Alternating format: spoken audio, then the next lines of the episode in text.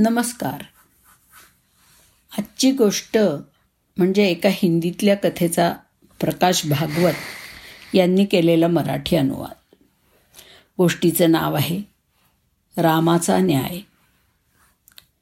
एके दिवशी सायंकाळी शरयू नदीच्या तटावरती तिन्ही भावंडांसह फिरत असताना श्रीरामाला बंधू भरतानं म्हटलं दादा एक गोष्ट विचारू?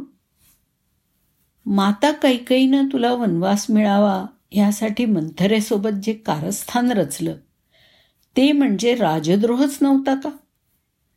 तिच्या या कारस्थानाने एकीकडे राज्याचा भावी राजा आणि त्याच्या पत्नीला चौदा वर्षांचा वनवास भोगायला लागला.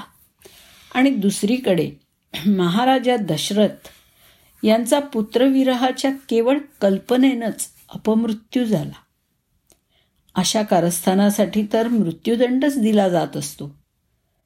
तर मग तू जी तुझी पण आई आहे अशा कैकईला दंड का नाही दिलास?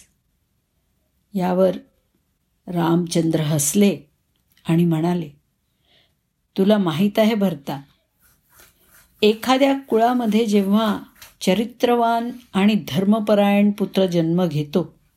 तेव्हा त्याचं जीवन त्याच्या असंख्य पिढ्यातल्या पितरांच्या अपराधांचं क्षालन करतं. ज्या आईनं तुझ्यासारख्या पुण्यात्म्याला जन्म दिला असेल तिला दंड कसा बरं करता येईल? यावर भरताचं काही समाधान झालं नाही. तो म्हणाला हा तर मोह आहे दादा. आणि राजाचा कायदा हा मोहापासून मुक्त असायला हवा. तेव्हा दादा तू एक बंधू म्हणून नाही तर एका राजाप्रमाणे उत्तर दे. आणि असं समज की तुला हा प्रश्न तुझा लहान भाऊ नाही तर अयोध्येतला एक सामान्य नागरिक विचारतोय. यावर श्रीराम गंभीर झाले आणि काही क्षणांच्या मौनानंतर म्हणाले हे अनुज आपल्या नात्यातल्या किंवा जवळच्या व्यक्तीला त्याच्या अपराधाबद्दल शिक्षा न करणं हाच या सृष्टीचा सर्वात कठोर असा दंड आहे. माता कैकईनं आपल्या केवळ एका अपराधाचा खूप कठोर असा दंड भोगलेला आहे. वनवासाच्या चौदा वर्षात आपण चारही भाऊ आपापल्या जागी राहून त्या काळच्या विपरीत परिस्थितीशी झगडत होतो.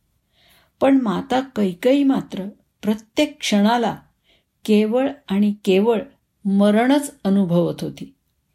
आपल्या त्या एका अपराधासाठी तिनं आपला पती गमावला. आपले चारही पुत्र ती गमावून बसली. सर्व स्वतःचं सर्व सुख सन्मान तिने गमावला. आणि तरीही आपल्या हातून घडलेल्या अपराधाच्या सततच्या जाणीवेतनं ती कधीच मुक्त होऊ शकली नाही. वनवास संपला तसा. परिवारातल्या उर्वरित सगळ्याच सदस्यात आनंद आणि सुख निर्माण झालं. पण तिला कधीच समाधान लाभू शकलं नाही. कुठलाही राजा कुणा स्त्रीला यापेक्षा जास्त कठोर दंड काय देऊ शकणार? मला तर नेहमी ह्याचंच दुःख होतं. की माझ्यामुळेच माझ्या आईला इतका कठोर दंड भोगावा लागला.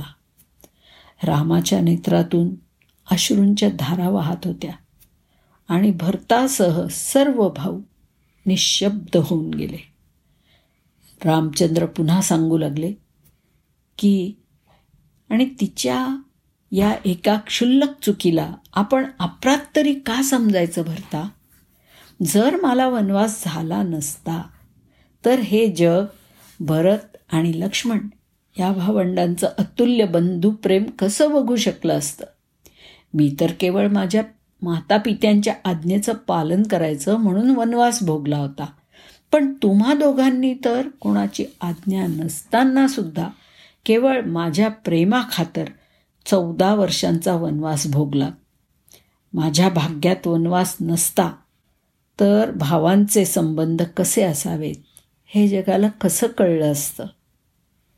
भरताला त्याच्या प्रश्नाचं उत्तर मिळालं. काहीही न बोलता त्यानं श्रीरामांना प्रेमानं आलिंगन दिलं. राम काही कुठला नारा नाही. राम एक आचरण आहे. एक चरित्र आहे. जीवन जगण्याची ती एक शैली आहे. जय श्रीराम.